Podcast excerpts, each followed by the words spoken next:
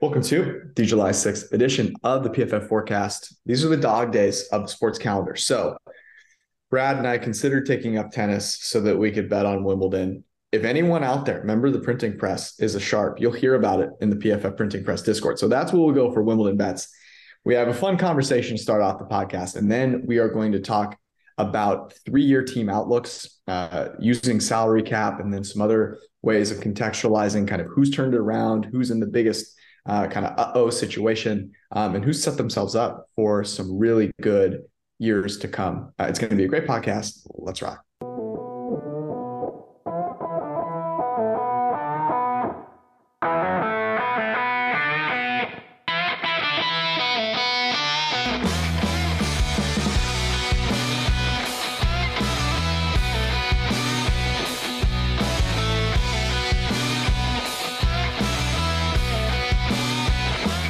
All right, Brad, would you rather um, take a million dollars now or a billion dollars, but you have to break the single game rushing record, but you get a carry on every single play of the game? Yeah, I'm gonna go ahead and take that million and, and invest it wisely right right away. Yeah, that, that's my favorite one of all the dumb ones that have gone around so far. Because the response is like, oh yeah, if I had a good offensive line, if you had five Hall of Famers on offensive line, you wouldn't reach the offensive line. You would be tackled in the backfield because you're not fast enough to get the ball and then get up to the offensive line before someone is sending you to the hospital immediately. So that one's a, a good one. Another one, George.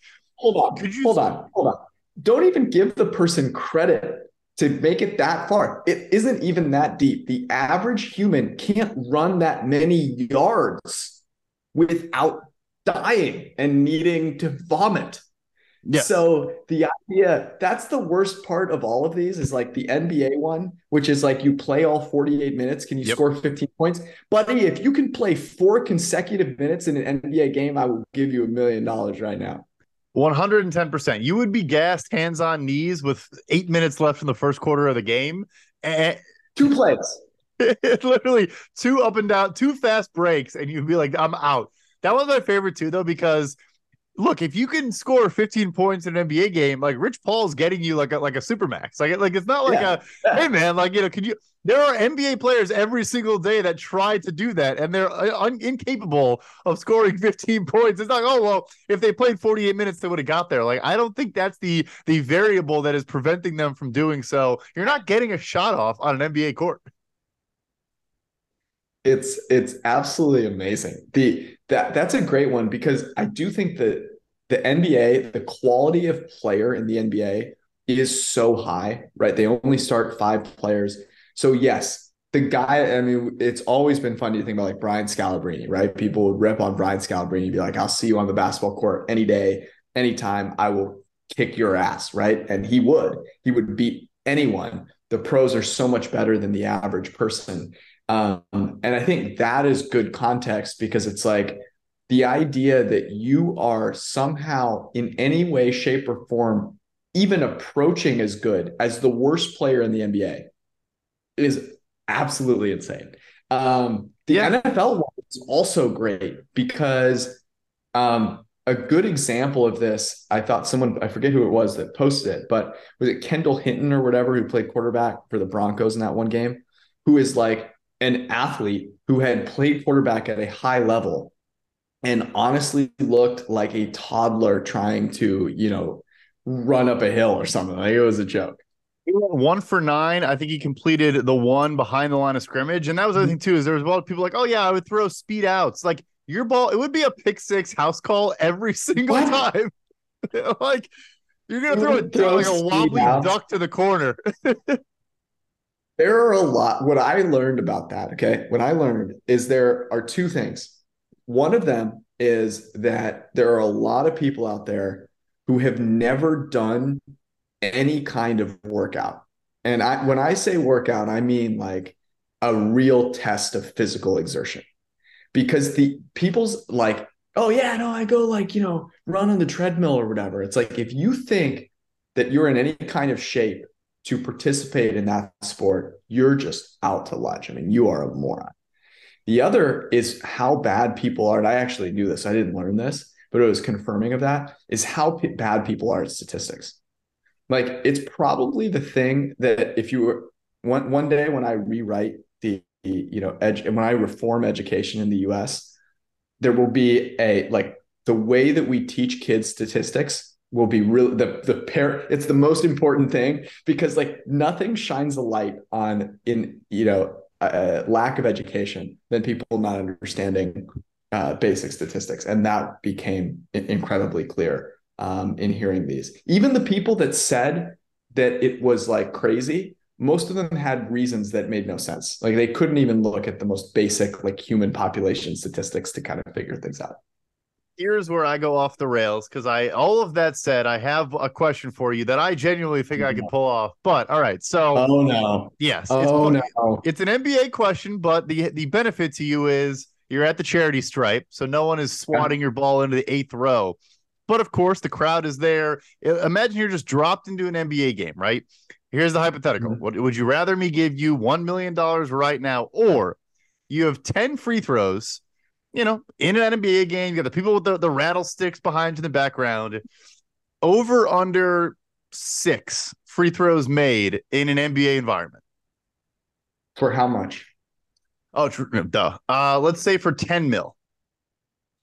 So if you okay, it was six and a half. So you got to make seven. If you oh, make seven out of ten free throws, well, that's too high. All right, over under five and a half. Have, Okay. But, but I don't have any time to train. Like you're picking me up right now and I got to go in there. One week. You get one week.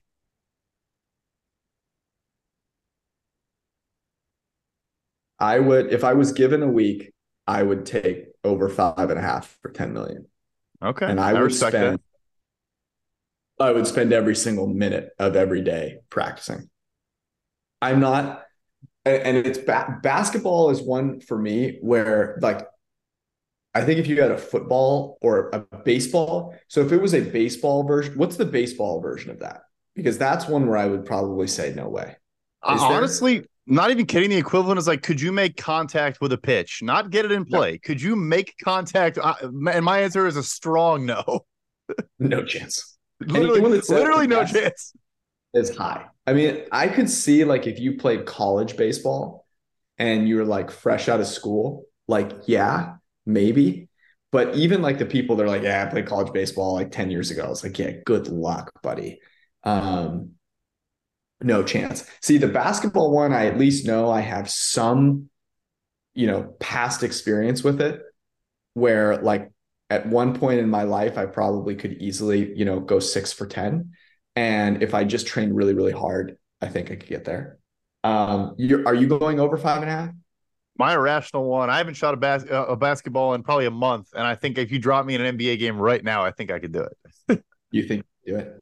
Yeah, oh, yeah, I mean that's, but that's the one where it's like, it's not a indictment of your physical ability as much as it is like, could you do you have any sense of how to shoot a basketball, and and honestly, how well do you handle pressure?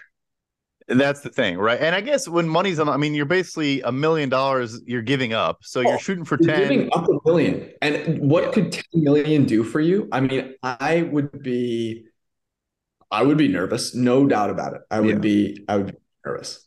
Um, so that's a good one. I, I don't know if there is one for the NFL that makes a lot of sense, but like the one that I was thinking about is could you, if you got the ball handed off to you, could you legitimately try to gain yards and then get up after the play within 10 seconds?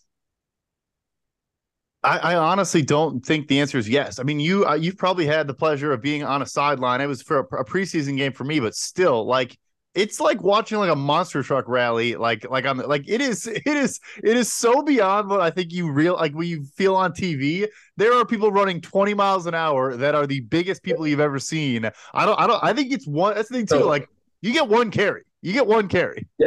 You get one carry, and the, it's it's in a high like let's say it's a playoff game, right? So it's like the and and it's you know if you pick up a first down, your team wins. And if you don't pick it up, the other team has a chance to win. Like it, you know, stakes that actually make it important. Um, And if you, uh, how many dollars? So let's say it's a million right now, or X dollars if you take a handoff and you just have to survive. You have to try and gain yards and survive the hit. How much? How many dollars does it have to be, or is there no amount for you to take the the the hit?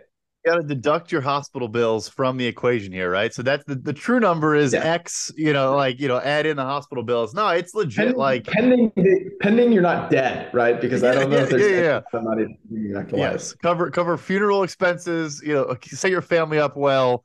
Um, it's yeah. legit. Like, I, I, think it's like above 5 million. Like, I think it's like near $10 million just to, I mean, literally just to like put yourself in the hospital. Yeah. But I mean, the thing is that just the idea that you could actually first off you have to be able to do it. I i do not think i would have to weigh like an additional 100 pounds to have any confidence that i would be able to get up. I mean yeah, my nfl just, players yeah. talk about like how hard it is to get hit when they come back from like the summer and stuff like that right? Like yeah yeah yeah, my thinking is QB sneak is maybe the one area where like I just basically jump and pray. You're still getting clocked. Like there's no question about not that. Not a QB sneak. You have to line up in the backfield. Yeah, no and chance. you have to feel Barkley's pain. Yeah, I think I slide. Like I think I just come in, come into the pile, no, just foot first. Doesn't count. if you slide, if you slide, you don't win any money. So that's the thing. You have to get tackled, or or you can run out of bounds and gain the first down. Yeah, I mean, there's just zero percent chance of that happening. Yeah, yeah, if you slide, there'd be a bunch of people on threads who'd be like, "Yeah, I can make to the sideline." Most people, if you ask them to sprint from the center of an NFL field to the sideline, would be gasping for air before they got there. And, and the thing too is like the average, like just take like an average run of the middle middle linebacker. Like he would beat you to the edge every single time, but like he'd be waiting for you. Yeah, I think that's the thing too. It would be a fun one. Is like, all right, let's say if Tyreek Hill is at the 50 yard line, what yard line do you need to be at to beat him into the end zone in a foot race? What's the furthest you could do, you think? This is also a good test of people's math ability, although uh, a more challenging one. So, so I bet so Tyreek Hill can probably sustain what like 20 mile, maybe 18 ish miles per hour from the 50 yard line. Absolutely, yeah. This is going to be embarrassing, but like I legitimately think I need like a 20 or 25 yard head start. I'm in the red zone. I think I'm in the red zone. like I mean, I the way I'm doing the math is like I don't know what miles per hour I could get to on a sprint, but like I know I can max out whatever a, a treadmill is, right? For sure. that amount of yeah. time. Yeah. yeah. So like, I go on that, and now treadmill is obviously easier to run on. So like if I think about like those true form runners, which are much harder, like getting even to 10 miles per hour on those is really hard. So like I think I need at least I think about half the distance, like, yeah. which is insane. Yeah. I think I'm a, I, I'm not an incredible athlete, but like I, I, you know, I work out a decent amount. I sprint, and I, I think I would need to be at like the 25 yard line. I think you're right. That's what I was thinking. Was half halfway is like where it starts. That's insane. That is bananas. yeah. yeah. Yeah. That's I would love to hear. I would love to ask people that question on the street. They should do that and just get so many incredible answers. Yeah. Especially if you went, especially if you went, no place would be better to do this than like a bar in LA where there are a lot of uh you ask a bunch of guys, but there are a lot of like attractive chicks around and, and also have like the person asking be an attractive woman. You will get some incredible answers. That that this would be really funny to do. Um, yeah, it's like the NBA players when they get interviewed by Taylor Rooks or Malika Andrews, and it's like, what's your goal? It's like ah, you know, 10, 10 championships next ten years.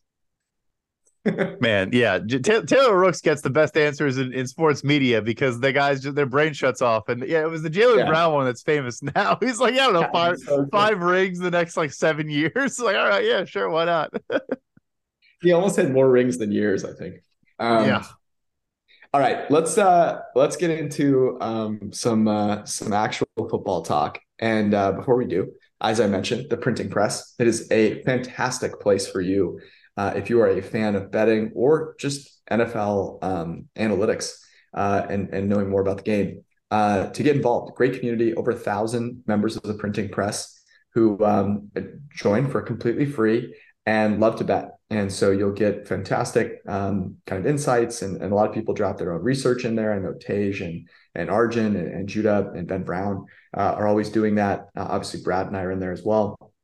And the rest of the community is, is a really knowledgeable base of, uh, of sports bettors as well. So the link is in the uh, YouTube description. Uh, it's also we posted on Twitter, uh, and I guess maybe we'll post it on Threads too. Who knows? Um, and uh, you can you can join us uh, there. Um, also, we're about to talk about some teams that we like going forward, and we may mention some players that we like as well. A good place to start investing in those players is on DraftKings with their uh, $10 million guaranteed cash prize best ball uh, tournament, which, if you're not familiar with best ball, you should get familiar with it because it's a great way to kind of kick off the football season draft a bunch of uh, teams, but also not have to manage those teams during the season because you don't have to pick any, any players up. Um, so go join the DraftKings Best Ball Millionaire Contest, and with promo code PFF, you can get your sign up uh, cost back in DraftKings dollars that you can then wager uh, on other uh, parts of the uh, of the experience. So go to DraftKings.com or the DraftKings download the DraftKings app. Use promo code PFF you sign up for the DraftKings Best Ball Millionaire Contest and get your chance at a, at a $1 million top prize. If you have a gambling problem, call 100 Gambler, one per customer, opt-in required with $10 entry fee. Bonus is issued in 10 DK dollars age and eligible restrictions supply. Fully broke prohibited. See DraftKings.com slash promotions for details. Um, also, uh, if you are looking for it's it's the summer, as I talked to Brad about last week, I was heading to the desert. It was going to be hot. And uh, I, you know what? It didn't bother me, Brad. And the reason it didn't bother me is because uh, I had Manscaped by my side. So I was a member of Smooth Sack Summer. And, you know, there's nothing worse. There's nothing worse than showing up all discombobulated. You're sweating everywhere. No one wants that, right? You're not getting into Michael Rubin's white party unless, you know, you're well manicured. So go pick up the Manscaped product. They have a couple of products that I have used that I love. First off, Manscaped Performance Package 4.0, everything you need to prepare that summer bod. Um, that's what that's what the, the thing said here. I don't say bod very frequently. Um, but it is the ultimate grooming bundle for your body. And um, the, the product is super high quality. It will not nick you. Uh, the battery lasts a long time. There's a flashlight to make sure that you can see everything that you need to see. The Lawnmower 4.0, easy to travel with, as I mentioned. And then they also have a new product, which is the um, kind of face and uh, nose and ear hair, I guess, um, uh, thing. I, I, don't know what it's called. I'm I'm uh, just winging it here, but I use the product. It is really quality. Um, it comes with a fantastic facial hair trimmer with like 15 different size settings. You don't need a bunch of different clip-ons, one clip-on, or you can take it off and get a really close um, uh, clip. Uh, it's great and it comes with a bunch of beard oils if that's your thing. So promo code PFF gets you free shipping and 20% off at manscaped.com. I should have mentioned that. Um, go check it out, manscaped.com. All right, Brad, how do you think I do there? Do you think I think I sold the product well? You did, but you've had you've had better smooth sack summer promos. Yeah. I, you know, it happens. It's dog days of summer. Yeah, that we'll get there. We'll continue to improve. We'll watch the tape. All right. You uh I watched the tape. That was not a good transition. Um, you are, uh, you know, I'm not, I'm not here to uh, lodge you with praise, but like, if I had to ask a salary cap question or a question about a contract of one person, I would ask you, and that's not just because you do the podcast with me, uh, and we're, we're, I think, good friends. I hope at least. Um, but it's because of your your true knowledge uh, about salary cap and about contracts. Now, obviously, Jason uh, over the cap is fantastic as well. Maybe I'm a little biased because you happen to work with me, but nonetheless, you did um, a wonderful study on kind of the three year health of organizations from a salary cap perspective, and this is something that even though I follow the league very very closely. I could not have told you off the top of my head. Maybe I could have guessed a couple correctly, but I would venture to say most people have no idea what the three year outlook for their team looks like. So you can go to pff.com or if you have PFF app, which I suggest you go download, um, you can can read this and go through the whole thing, and it's fantastic. We're going to talk about it a little bit today and some of the questions that kind of stem off it. Before we do, though, Brad, can you just give a very brief overview of the factors that you looked at and maybe a little bit of the weighting for each one? Because we're math guys, so generally we don't weight you know every part of a, of a team uh, totally evenly. Um, so if you have kind of weighting factors, it'd be great to hear how you think about them um, in constructing your analysis.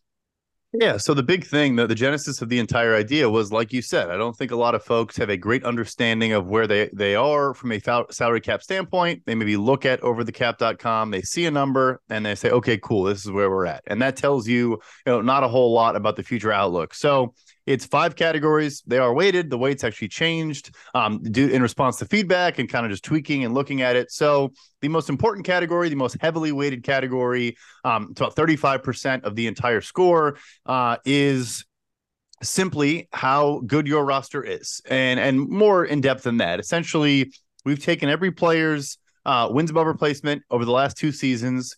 We've adjusted it for things like age, you know, other other factors involved as well and then spit that into a dollar amount. And so, of course, if you're very good at edge rusher and wide receiver and obviously quarterback, that's going to weigh more heavily than if you have, you know, the monstars of, of off ball linebackers and safeties and running backs. So that is now the most important variable. And I think it is fair. If you have a very good roster, you don't really need to spend a whole lot to improve it. So it obviously, you know, helps you be healthy if you're good to begin with. So that's the first factor and the most important. The second is active draft capital, which is simply just we take every draft pick on your roster that is still on a rookie contract, and then what that pick was, we convert it into a, a, draft chart value. So instead of just saying they have 20 rookies, they have 15, you say, no, this, this team has, you know, the Jaguars, back to back number one overall picks, a bunch of picks in the early 30s, etc. They are first in the active draft capital column. What that's trying to capture is, and how it ties back to financials is if you have a bunch of surplus value, good rookie contract players, you don't really have to supplement that with spending. If you have Trevor Lawrence in the Jaguars, you're saving $40 million a year at this point, you know, compared to what his actual production is worth. And that trickles all the way through to every other position. That's worth, I want to say, about a quarter of the entire analysis there. So those are the two biggest ones. Then we move on to very simple, just your total cap uh, cap space over the next three years certainly important. Obviously, you can't spend money you don't have.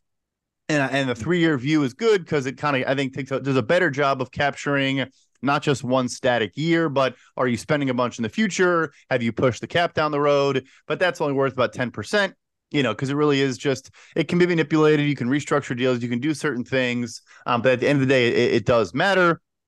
The next category is, and it ties into that one, how much money have you prorated? So, how much of your credit card have you already spent? Do you have a big credit card bill coming due, or are you sitting there and you don't have a lot of, you know, you know, debt pushed out? And you, if you wanted to do that, you could do it because you haven't already done it. That's probably a 15% of the entire analysis. And the last category, another, you know, 10, 15% is we do a valuation the same way we do for the rosters of all of your pending free agents. So, you know, if you're the Bengals who did come in first in this category, yeah, that's great. But you got Tee Higgins, DJ Reader, Chidobe Awuzie, and so on and so forth, all entering the final year of their deals you got to pay them or they're going to leave. So it, it captures, you know, the, the, the the business on hand in the near future. You, we have all those together. I don't just do numbers, you know, based on Z scores and weights and all these things. Um, and then it's now the article up on on, on PFF.com.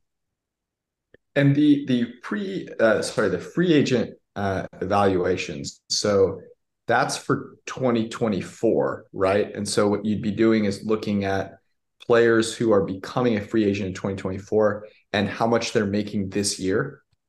So it actually what it is is we are proje- we're using the dollar value that we think they're worth right now. We could try to project okay. it out and maybe guess where they're going to be, but no, it's saying you know we think Tee Higgins is going to sign a deal for twenty four million dollars okay. a year. Yeah, yeah.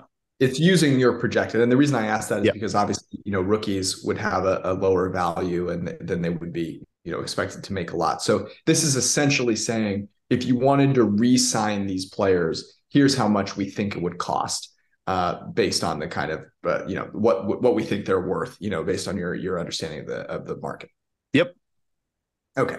All right. So one thing that I thought was really interesting about this is um, you you mentioned the Cincinnati Bengals came in first uh, in cap health. The New Orleans Saints came in dead last, and that was the same. That was kind of unchanged uh, from last year. But there were um, there were a lot of, of interesting like kind of movers and shakers.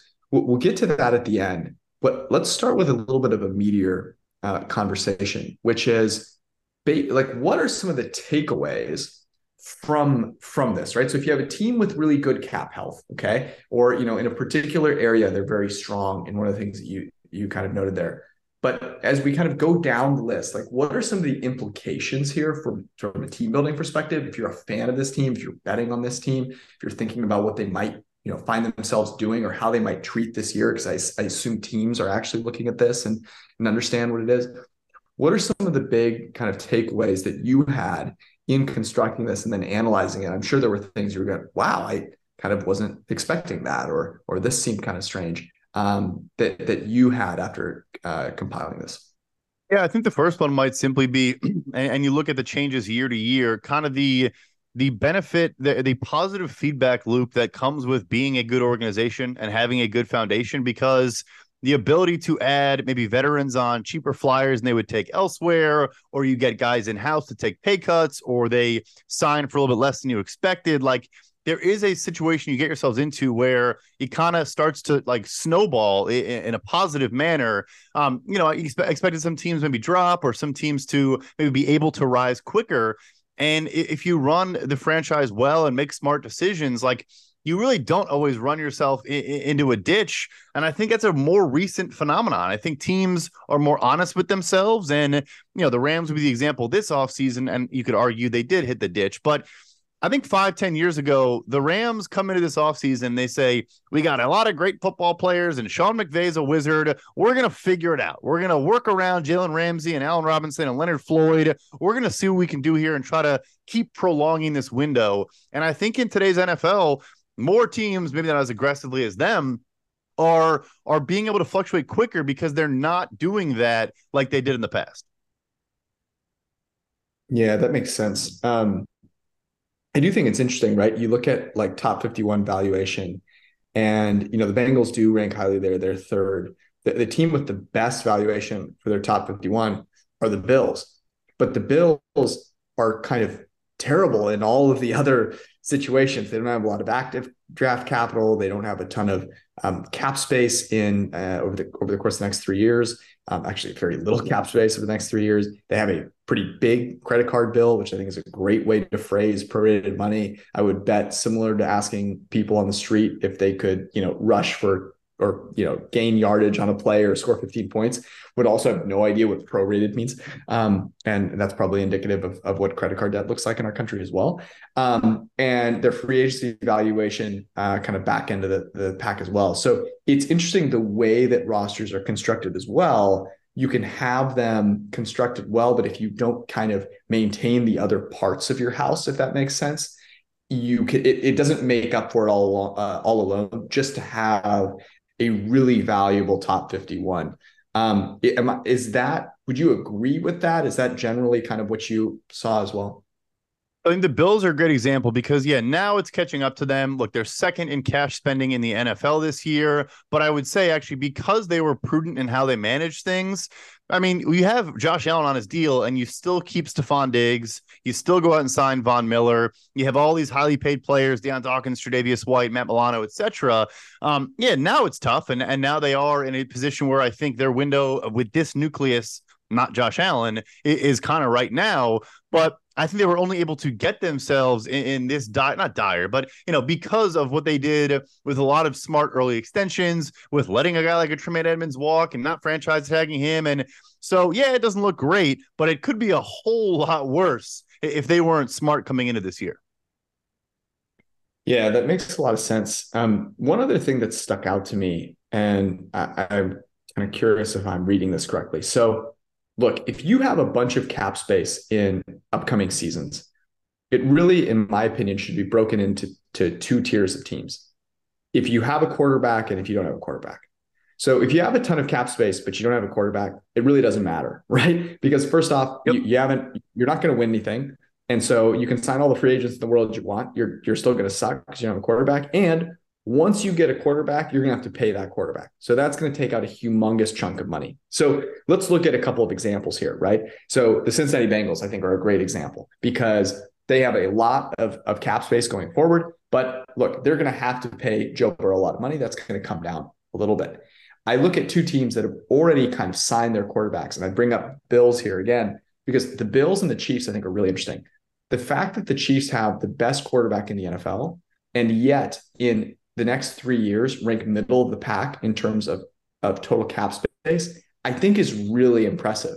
And I have not been one here to um, get down on, on both knees for Brett Veach, as basically everyone in the media wants to do. But I actually found that to be kind of impressive. You know, you look at the Eagles as well, right, with the Hurts extension. Um, they they are uh, below the the Kansas City Chiefs in terms of, of cap space going forward. So I think that speaks to the ability of Mahomes to carry a, a, a, team. To be quite honest, right? You look at their top fifty one valuation; it's it's outside the top ten. Um, but also, I think a good job uh, for a team that that honestly had made some decisions I thought were a little suspect. You know, going back to the Frank Clark stuff.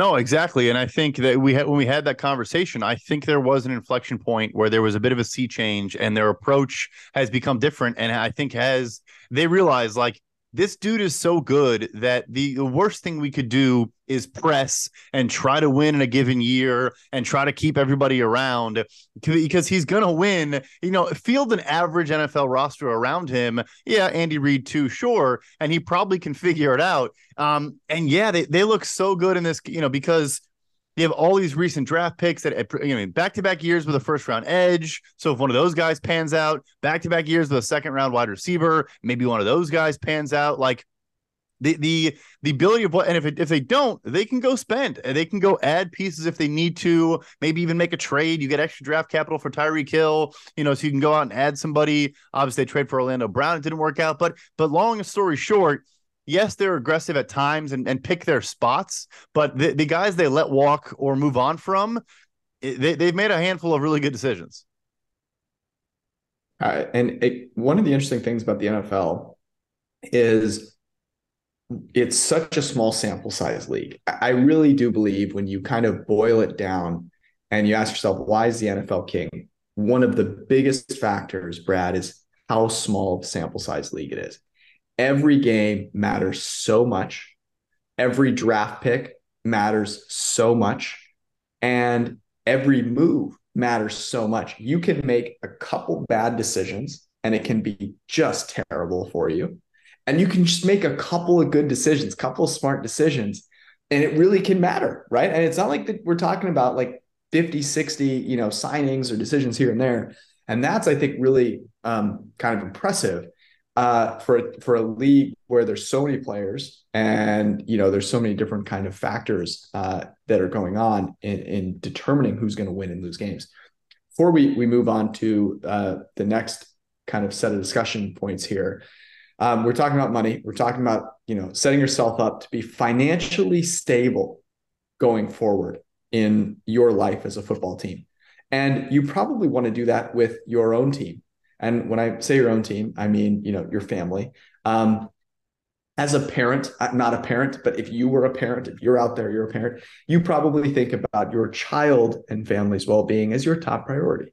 And if you are doing so, you should probably consider how you can help them thrive throughout their life embracing life's adventures uh, and preparing for the unpredictable things that are certainly uh, out there going to happen.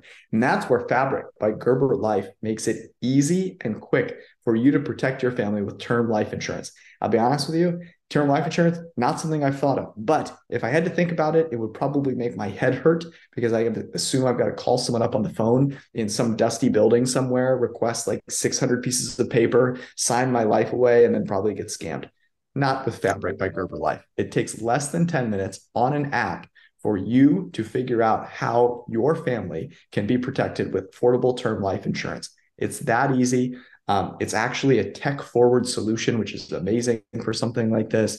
Um, and I could not recommend it more highly enough. Brad and I have both promised that if and when we have children, we will use this. So don't put a timer on us, but um, just take our word for it there. Use promo code forecast, and you can do so by going to M E E T fabric, F A B R I C dot com slash forecast to get started today. Again, that's meet, M E E T, not the thing you eat, but the thing that you greet. Fabric.com slash forecast. uh, policies are issued by Western and Southern Life Insurance Company, not available in certain states. Prices subject to underwriting and health problems. Brad, hopefully you felt that I did a better job of selling that there than, than Manscaped. Ironically, I don't use this product yet, but you know, that was a 91.6. The segue from the financials right into it was absolutely seamless. And then you, the whole, you know, meat that you not eat, but you greet. I mean, you're, you were on fire there. Thank you. Thank you. And like yeah. I said, we watch the tape and we improve. That's what we get better. Um, yep. 1% every day. Okay. One percent every day. I this is what I miss uh, that hasn't come to Threads yet, but that I just you know that Threads doesn't have is these people that have come up with the most intoxicating like opening line and then like 10 tweet thread where like you can't not click. Like you have to click. Like one get better 1% every day is just it's perfect. Like you just create a thread put a little headline there. Someone reads it they go really? I just clicked into this for you to tell me to get 1% better every day and then show me the math?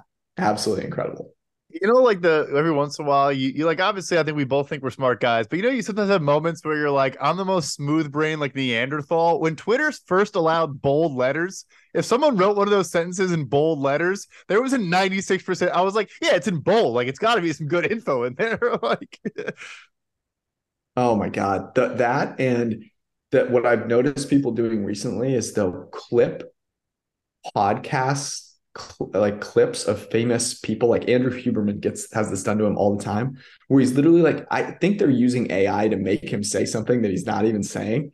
And it's like it's like you're like I'm not going to not listen to this. Like this guy knows everything about science. How can I not listen yeah. um, he's like promoting like some like Jawser size thing. You're like, God damn it. like it's literally an infomercial basically at this point. Um, yeah. The other good one I've seen is someone created an ad where it made it look like they were uh, showing you a text message from Sam Altman about the future of AI to convince you to become a prompt engineer and, and sell you their prompt engineering kit. And not a bad thing to, to know how to do though. Okay, um, let's get back to the, the conversation here. So as we look at uh, teams that are in a kind of make it or break it scenario, right? Um, are there teams that you look obviously like Cincinnati at the top there? You're like, oh man, that's great. You should feel good. You go to the bottom, you're like, oh man, you know, the Saints, like what a disaster. The Raiders, uh, the Rams. But like kind of the, the takeaways for T building and how this might impact going forward. Are there teams that you see where it's like, man, there's a lot this year that they need to get right, uh, or else it could go in a really bad direction. Or, or you know, uh, obviously, if they get it right, it could go in a really positive direction. Yeah, the big one for me that jumps off the page when I'm doing this analysis, I almost did a double take when I was looking at their 2024 cap situation. And I'll say this the window, I'm not saying that it's the Chargers. Justin Herbert, I'm not saying his window is closing. The guy's 24 years old. But you look at 2024, actually, I'll, I'll let you guess the over under for fun here. All right, four players Khalil Mack, Mike Williams, Keenan Allen. Um, where's the last one? Oh, bad radio. Let's just do those three. Forget it. Just those three players. What do you think their combined 2024 cap hit is? So sorry, it's it's Keenan, Khalil, and Mike Williams. Correct. Oh man. Um combined cap hit. I mean, it's got to be a big number. Uh is it like is it like a hundred like a hundred million? It's a hundred and five million dollars for those three oh, players. so it's like, oh, wow. yeah.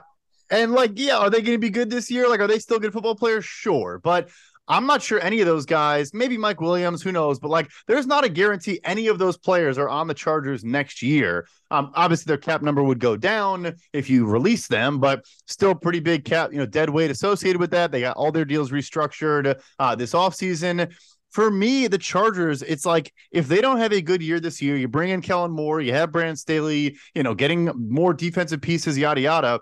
If they don't have a good year this year, I think you strip the entire thing kind of down to the skids. Like you bring in Eric Kendricks, you bring in more veteran players, and very quickly you're looking at like, all right, Quentin Johnston's our number one receiver with, you know, you know some good pieces around the offensive line, some good pieces in the secondary, but they they are, I think, in a the most win now 2023 season maybe of any team in the NFL. Yeah, it's really interesting because you think about this so much from a um from a quarterback perspective, right? Where if you have a quarterback that you feel good about, you just kind of assume that things are going to be good going forward. And that's just not the case, right? As you kind of articulated here with the, with Chargers, like that is an absurd amount of money. I think the takeaway though here is getting back to the Chiefs, which is you don't have to make that many good decisions. like you can get this thing back on the tracks, right? You have Herbert, and and so that's a good situation. But it can also go south. Just because you have a good quarterback does not mean that the health of your organization is going to be strong. And I think that the Bills are kind of staring that down a little bit as well. We've talked about how they might not be as deep as people kind of think that they are. I would say you look at the Cleveland Browns as well, where my God, they are paying a lot of money to uh to, to Deshaun Watson going forward. They're one of two teams that actually have negative cap space in uh, the next three seasons um, and have just a, a, massive amount of prorated money um, on those deals. So, you know, it, it's not, you can't kind of take it for granted. Um, what are the moves, I guess, if any, that you as the Chargers GM would be looking uh, to kind of make? Like, what would you do? Is there anything that you can do this year to kind of put yourself in the best position or does it really come down to like you need to win and you need to win now I think it might actually be that simple because then, like, you look at the deals, like, no one's acquiring JC Jackson from you. Like, uh, there's not really any tradable players on the team. Again, they could take bad value and like offload, you know, a receiver for a third round pick or probably worse at this point. Like, there's just not really. No, the answer is like this nucleus of players needs to win a whole lot of football games this year. Otherwise, things are going to get tough. Yeah, no, hundred percent. Um, as you look, at, so the one thing that I'm kind of curious about here is where the role of future draft capital kind of comes in here, if at all. And maybe you mentioned it as you were discussing at the top, but that seems to be an important component of this, right? In, in as you think about the future, is like your ability to kind of keep your team co- competent but also healthy from a cap perspective is going to require you to have players that are making rookie salaries that are that are contributing to you is how do you think about that in the context of this so it's probably the most common comment I've got uh, that I haven't yet uh, added to it because I'm just kind of weary of there being trades or things happen. Like if we did it last year for Carolina and Chicago, eh, you know, then the, the day of the draft, it's entirely different. I might look into next year adding basically just uh, what do you have above or below seven in the in, in, the next maybe one year or two years, right? So you have your standard allotment, and then I just look at like if you're an outlier from that number, obviously weighting the picks themselves, maybe I'll boost it a little bit in some capacity, but. I would guess that like it only really matters for kind of you know near the ends of the spectrum. If you're a team that has you know, your seven draft picks and your normal slots, um, you know, I, I don't think it's going to change things all that. Or if you have a bunch of extra fourth and fifth round picks, like that could be nothing. But yeah, the one thing I might consider is extra first and seconds. I'll probably try to fold that in somehow. Yeah, it's a, it's interesting because as you look at the active draft capital, you kind of think about projected active draft capital, right? You know, who how much draft capital do you have that could be playing for your team that you're adding to it? Because it, it paints the picture in con uh, not contrast, but in addition to the cap space, it's like what room do you have to improve your team, right? So the first column, the most important thing is like how good is your team right now, right? How valuable is the current set of players that are going to play? But then it's like okay, then on top, I'm kind of layering it on top, right? That's your foundation. That is the that is the the the studs of your home, right? And you're looking at okay what can i then do on top of that. You know, what kind of cool things can I put in the game room? What what I need to add? You know, I need to do do do do, do a new kitchen. Do I have you know, resources for that? Right. And one of the the most cost effective ways to do that is through the draft. And I think it shows up over time if you are a like poor drafter or you hemorrhage draft capital and you don't build your team that way. Like those teams, I think, do fall to the bottom uh, versus ones that have done really well drafting over time, I think have, are rising to the top. Um, but the reason I kind of bring it up here is one of the teams that I think is impressive in this list, despite the fact that they are actually outside, uh, they're they're outside of the top twenty, or actually right on the line, is the Arizona Cardinals. The fact that they're not really low on this list, and that draft capital isn't uh, kind of a part of this calculation. I actually think it's kind of impressive. We talked about GMs that we thought would be, you know, top of the line GMs going forward, and I just think, you know, even though he's really young into his tenure there, um, I am bullish on what uh, Ossenfort can do in Arizona. In contrast, you look at Houston, which is actually above them in this metric, uh, in this ranking here, but I just, you know, I'm less bullish on them going forward, even though they've already drafted a young quarterback and you know, right now Arizona's got one that would rather play Call of Duty than uh, than actual football. I might I might have to fold it in. I think there's a pretty simple way to do it. Obviously, you just use Vegas odds to pick the draft, you know, order for the following season and, and find a way to incorporate it to a degree. Yeah, it would boost Arizona up a little bit for sure. It is funny they're in. I mean, they're in twentieth because they let every single free agent leave. They don't have any free agents they need to pay next. Like some of the categories that worked in their favor. Again, like it, it's funny. It kind of pulls in different directions. Like it's a good thing you don't have free agents you have to pay or is it a good like like the, the, Niners? Your Niners have been top five in in pending free agent valuation like every year I've done this thing because it was like first it was Deebo and whoever, then it, now it's Nick Bosa, then it'll be Brandon Aiyuk, like because they keep nailing the draft. Um, so it's kind of funny mm-hmm. how those things are, are opposites as well. Yeah, that's a really really good point. Um, okay, let's let's close out here with the teams that have made, in your opinion, the most kind of impressive uh, improvement to the health of their uh, franchise from a financial perspective. Um, what are what are a couple that come to mind? I have I have a few that just comparing this year's list and last year's list um, kind of popped off the page for me. Um, but I'm curious that you've done actually done the research. Who are the ones that deserve um, a, a, trophy for uh, improvement?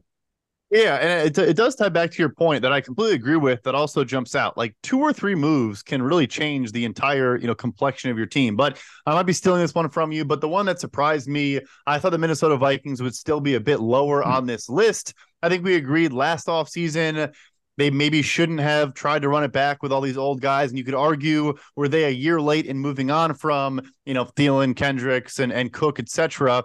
But you know what? They did it. They they had a year. They made all those tough decisions. Yes, they're about to give Justin Jefferson a billion dollars, but but they made it so that they can now. I mean, finding a quarterback is going to be tough. And I think the reason why I like this one, I think it's funny. I think they're going to get back kind of in the same situation where I think they're going to have look, they have two tackles I really like. They have Justin Jefferson. You bring in TJ Hockenson. We'll see about the defense, but they might again be a team that's like, all right, we're going eight and eight. We have a bunch of awesome players, but we don't know what to do at quarterback. Where can we go go out and get a Kirk Cousins type guy? Like yeah. they're kind of like creeping back into that into that zone.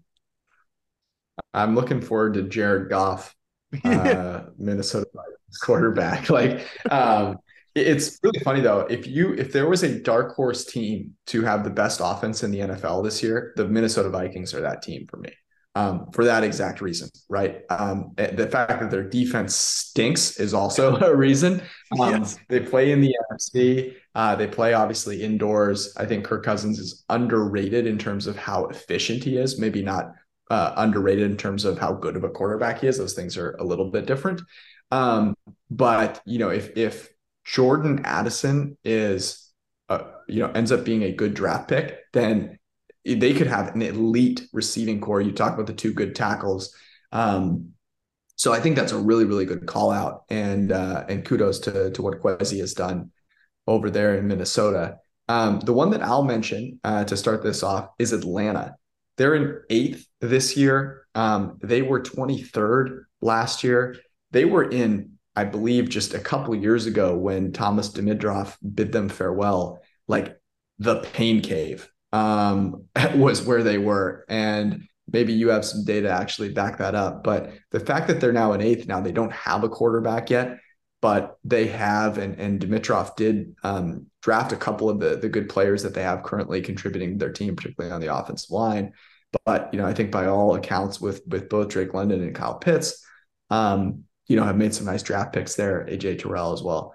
Um, them being an eighth, I think, is impressive. And I think there's reason to be bullish about the Atlanta Falcons, despite the fact that they have no quarterback and and no real kind of recourse to draft one highly unless they sort of throw in the towel this year. Both of those teams are an example of why, and I know we, this isn't new, but like hitting on premium positions in with those draft it just simply means more. It's it enables you to get back much quicker because yeah they the, the falcons spent a lot in free agency. They spent on safety and interior defensive line because they have both their starting tackles. You know they have a lot of pieces already at the expensive spots and not just expensive the spots where good players aren't making it to free agency. And I think that's why both them and Minnesota, um, you know, you can turn things around quickly when you have good players at, at the spots that are the hardest, you know, to find good players at. Any others that made a big jump this year that impressed you? The Giants are interesting. Um, you know, they were way down on our list. In particular, the top, you know, just the the the, the, eh, the roster valuation was maybe 30th last year or in, in that ballpark they didn't really go crazy. Like they didn't add a ton of players, but I think for them, like credit to Joe Schoen and this new staff again, kind of flushing out, letting some, you know, contracts walk, letting some players go. If they get growth from Kayvon Thibodeaux and uh who's the right tackle they took last and Evan Neal, like if those guys pan out and have good second seasons, they're like pretty set. Again, set is debatable, but they would have two very good starting tackles, one very good edge rusher. They got to figure out receiver, but like they, they would have some pieces um, on cheap deals they could work around for the next couple years. The last one that I'll mention, uh, just because I know that you're contractually obligated not to um, talk about this team that much on this podcast. The Chicago Bears, they were 19th uh, last year. They are up uh, all the way into fourth this year which has got to make you feel good. They have the least amount of credit card debt, least amount of prorated money um, going forward, and actually are the uh, the only team. I think they have the lowest top 51 valuation of any team in the top 10 um, this year. So you know, room for them to grow if some of those you know um, those players that they've drafted start to pan out. Um, but you know, a giant amount of cap space going forward, and obviously they'll need that if if uh, Fields pans out. But I thought it was cool to see them uh, make a jump um, over the past couple of seasons.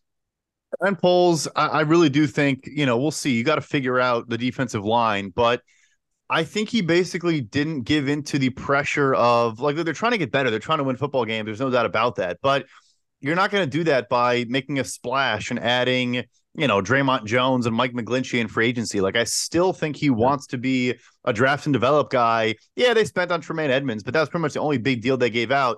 No, they, they show up very well. And man, if Fields does hit, they can do literally whatever they want. Like, they already traded for a receiver, but they could trade for guys. They could trade for an edge. They could sign whoever they want.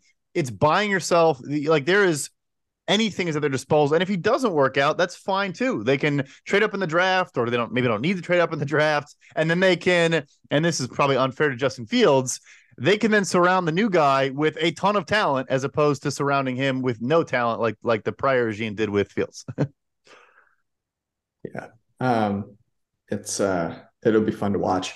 Uh, everyone should go check out this article if they have not already. Again, you can find it on pff.com. You can also find it on the PFF app. Uh, this just in. Uh, Twitter is threatening to sue Meta over systemic, willful, and unlawful misappropriation of Twitter's trade secrets and IP, as well as scraping of Twitter's data in a cease and desist letter sent to yesterday to Zuckerberg by Elon's lawyer, Alex Spiro. Um, this is this is great. This is what we need. We need Elon suing Zuckerberg and it actually being a, a thing when they go and fight each other in the cage. That would be tremendous. So I mean, let's get some weight behind this fight. Whoever wins gets the other like wins the lawsuit, right? Like if if if Elon wins, Threads is dead. And if if Zuck wins, then That's you know great. Bread thrives. Yeah. That's great. I'm stealing that tweet and tweeting out right now. also, real quick, just Uh, thought about it. The most bettable uh, sports event of this weekend is Judah and I playing golf on Sunday. We're hitting the links. Maybe we can come up. Maybe we'll figure out a way to put some strokes or something in there. That might be the best sporting event of the weekend. that I need odds on, and um, I need like a, some kind of update. That's going to be the most compelling sporting event, to your point, uh, that there is to watch on television this weekend. So maybe live stream it. Does Threads have a live stream yet? We'll find out. We'll find out and uh, and see who wins. Thank you so much for hanging out with us. We love you all, and we'll talk to you on Sunday. Peace.